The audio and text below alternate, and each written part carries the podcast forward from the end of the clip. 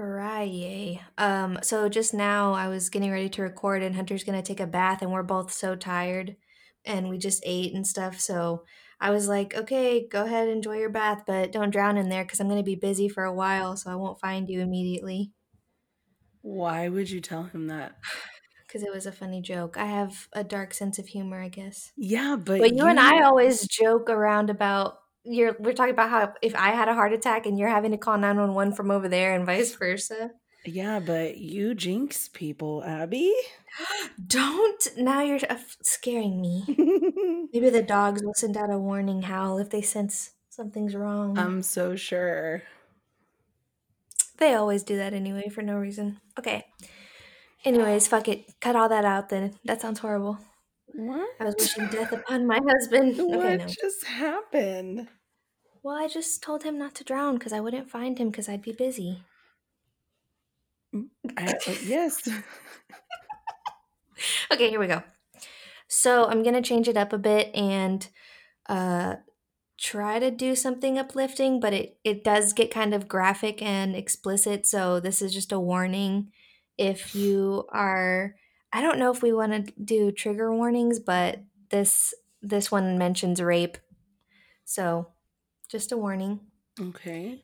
Wait. But it is a survivor story. It is a survivor story, so that's the uplifting part of this episode. So don't lose hope whenever you hear the beginning of this. Are you really going to tell them already? Yeah, unless you want unless you got something to say.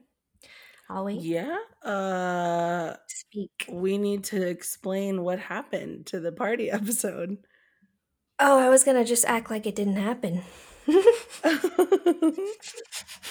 they deserve Guys, to know. it guys, it was really embarrassing. So It was I don't know bad. what to say. Yeah. We couldn't do it. All the editing in the world just couldn't fix that hot mess express. I mean, I enjoyed listening to it, but when I realized y'all would have to listen to it, I just had a panic attack. And then uh, here we are, and I'm recording a new episode with Daniela that's going to go out tomorrow. Right now, it is Thursday evening. Mm-hmm. And uh, yeah, so that's what happened to that. And that's in the past. And the past is where you leave your behind in the past, like Pumbaa says. What does he say? It's, it's time to leave your behind in the past. Is that what he says? Yeah, and then Timon's like, "No, Pumbaa, you got to put your past behind you." Oh, yeah, you're right. Tell us about rape and survival. Oh, phew, that was a strong R. Okay, here we go. For this story, I used an article from the 1993 issue of the Times, and the title I will give at the end of the episode in case anyone wants to look up any information. It's a pretty short article, but it mentions the the title mentions the whole story, so I'm just going to save it for the end. I used murderpedia.org and upi.com, and I had first seen this uh, story from the point of view of the survivor on I Survived. Her name is Agnes, and I searched everywhere. Uh, oh no. Sorry. her name is Agnes, and I searched everywhere for her last name and I could not find it. And then it occurred to me that maybe she might prefer to be anonymous uh, and not be just known for her, for this um, horribly brutal attack that she endures. Um, so I'm going to go ahead and get this out of the way now, also, and rant for a second that I was pretty disappointed. I used the websites that I mentioned, and I'm crediting them for some of the details on the killer. Um, but I'm going to credit them for refusing to discuss what happened to Agnes, and I believe that it's because she is a black woman, and it was the 90s.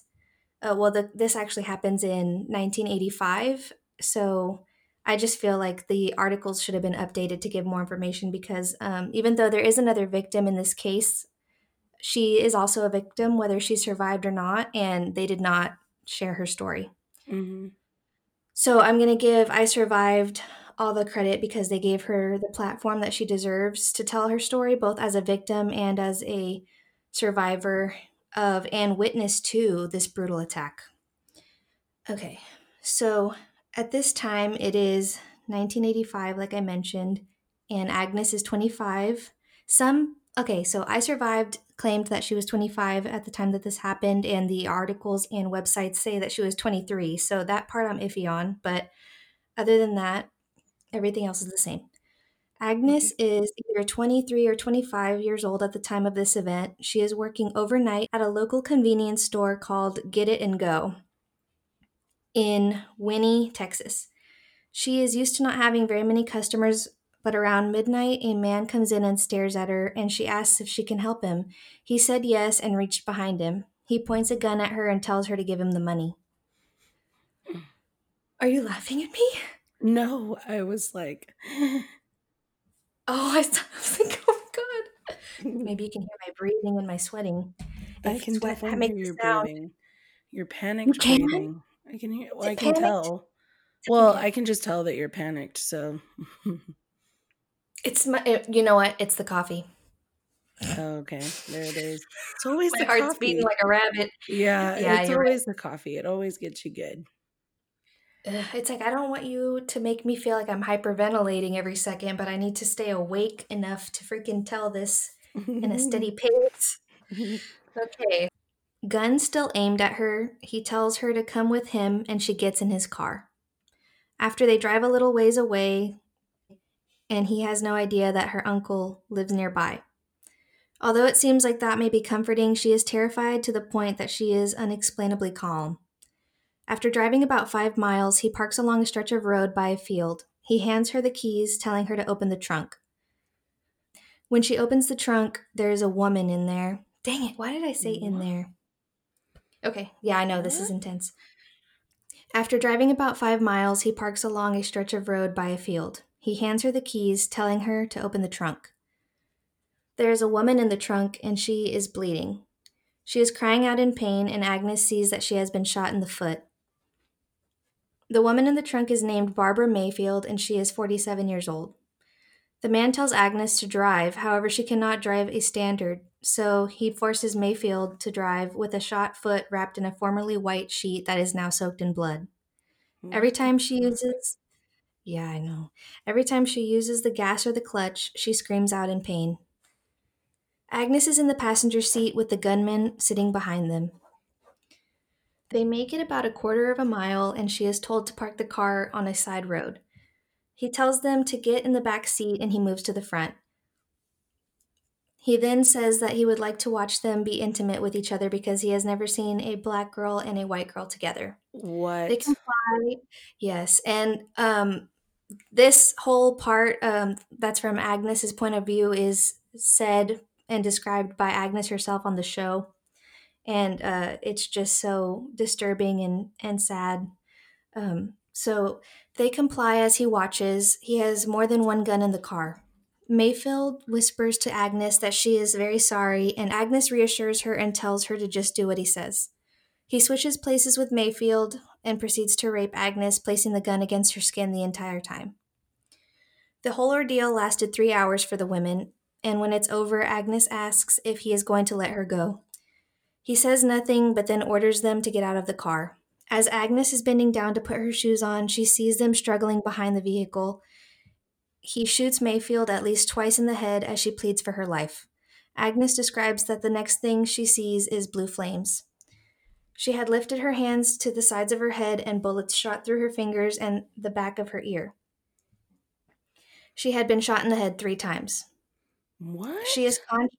Yes, dude, he shot her three times right in the head. I don't know how far away, but if he's still standing behind the car and she's next to the door of the car, I'm assuming that's that's pretty close range, like really close range. Yeah, and that she remembers everything still, even after that, is Mhm. insane.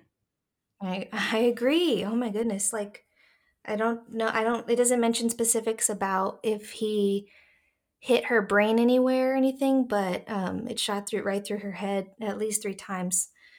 Um, so she is conscious, but she pretends to be dead as he stands over her and kicks her. Eyes still shut, she hears him drive away. She tries to open her eyes, and as she does, she realizes she can't see. She begins crawling towards her uncle's home a mile away. She hears coyotes and fears that they will be drawn to the blood. She keeps one hand on the road and one in the grass to know where she is going. She passes out due to blood loss. The newspaper delivery guy came to her store around 1 a.m. When he found the store empty, he called the police, and her family wanted them to start a search, but the police said that they would wait until daylight. They started looking for her anyway. The next thing Agnes remembers is hearing her brother calling her name. It's about 6 a.m. when he finds her, and she tells him that she's been shot in the head and that she cannot see. In a panic, he rushes her to the hospital, and the police ask Agnes what the shooter looked like, and she describes him and tells them that there is someone else on the road. When they returned from Mayfield, she had been dead for hours. The road where they had been shot and left for dead was called Russell's Landing Road in Jefferson County. She had gone into surgery and did not regain her sight right away, and she describes that when she caught glimpses of a nun that she was speaking with, that it was the greatest thing that she'd ever experienced. Sadly, her eyesight is mostly tunnel vision and it sometimes comes and goes. Johnny James was the shooter. 32 at the time, he had worked as a bartender at a nightclub called BJ's Lounge 50 miles south of Houston, Texas. The club was owned by Barbara Mayfield, who was 47 at the time, as mentioned before. And on October 22nd of 1985, he abducted his former employer after she had sold him her car and they had a disagreement. It is unclear when exactly she was shot in the foot and forced into the trunk, but apparently he had her drive him around three southeast Texas counties before they arrived at Agnes's store. He was convicted of murder and executed on September 4th, 1993 by lethal injection, with his lawyer Mandy Welch stating that his actions were completely out of character and that he suffered from chronic alcoholism. The U.S. Supreme Court in Washington had rejected his 11 hour request for a stay of execution. At the same time, the High Court, without comment, also declined to hear an appeal filed by James, who had been on the Texas death row in Huntsville since July 1986. This was his first violent offense, and he was profoundly remorseful for his crime. Agnes states that she survived because of her family and her strong will to live. I'm just extremely disappointed in the focus on only Barbara Mayfield when clearly he had two victims, and Yeah. it's it's it's extremely sad that she didn't make it but the lack of information on the woman responsible for identifying her murderer is just disgraceful, honestly. Yeah, I agree. the incredible survival story of Agnes, as well as the horrible murder of Barbara Mayfield. That was that. Wow. So the title. I've never heard of that before. Really? I. It seems like because Winnie. I've never even heard of Winnie, Texas. Have you? Yes, it sounds familiar. Um, so it was a small event, but that just seems really huge. I mean, he was executed, so that should have made the news, and I had never heard of it until I watched um, I Survived, and it was on like season three, episode four. I've watched that show, but I can't even remember any of the episodes that I watched. we should rewatch because it's super intense. It's it's played out like a, a horror movie almost like whenever Ooh. there's ghost shows and stuff. Yeah. Because it's like real life horror if you really think about it. Like they are surviving the most terrifying ordeals that you can e- even think of, and they were just having a normal day like 5 Mhm. seconds ago. You know? Yeah. The article I used was called Texas Executes Man Who Killed Woman After Abducting Her. And you can tell even just by the title that they don't they mention Agnes maybe one sentence out of the whole article. Yeah. Even though she's the one that was able to describe him and get him caught by the police. And tell the story of what the fuck happened. Exactly, exactly. And how she even mentions that Barbara apologized to her. You know, like as if it was her fault or something that Right. they ended up there and all that happened to her. So she, it just shows that she has a really good heart. Yeah. So that was the survival story of Agnes, and I really wish I could find her last name. Um, if any, if any of our listeners know what episode I'm talking about, it's I survived season three, episode four. If you recognize seeing that case, if you could just comment what her last name is, I'd, I'd I appreciate that. But um, yeah, I couldn't find it. I don't know. Hmm. But I somehow know Barbara Mayfield's name, and I'm not being hateful about it. It's just it just doesn't seem fair. so, what'd you think? That that was really fucked up. You know how many times I've heard stories that start that way? Like somebody works at a convenience Overnight? store or something, yeah. And Yeah. shit like that happens to them. Like that is nuts. Yeah, it's it seems like such a high risk thing. Like you're there by Yeah. yourself. Um, some convenience stores have guns behind the counter. Some d- some don't even have surveillance the way that other stores do. So it's it's a risk whenever you work overnight. And Hell she yeah. yeah, she was there alone. And she said that um, usually there were like five customers between midnight and six a.m. But that day he was one of the five, and it was freaking horrible ordeal. That is fucking crazy. Oh, oh, in other um I'm not discrediting anyone for their ways because I mean, who's to say that if they tried something, first of all, Mayfield couldn't run. She had the opportunity to run whenever they switched seats several times, and she couldn't run because of her foot, but Agnes just didn't want anybody getting shot, so they just were sub you know, subdued and they did what he said. Right. Other times people are act people like take risks and do crazy shit to get out of the situation that they're in and it just Mhm. happens to work out, but you never know like Yeah. and if he was drunk like Oh yeah, that's I even worse. Like you don't want to you don't know what the fuck they're going to do. yeah. So they complied and she just survived the whole thing like not he didn't hit like a, a important part of her brain where she just either went paralyzed or even lost her life. So that was just lucky.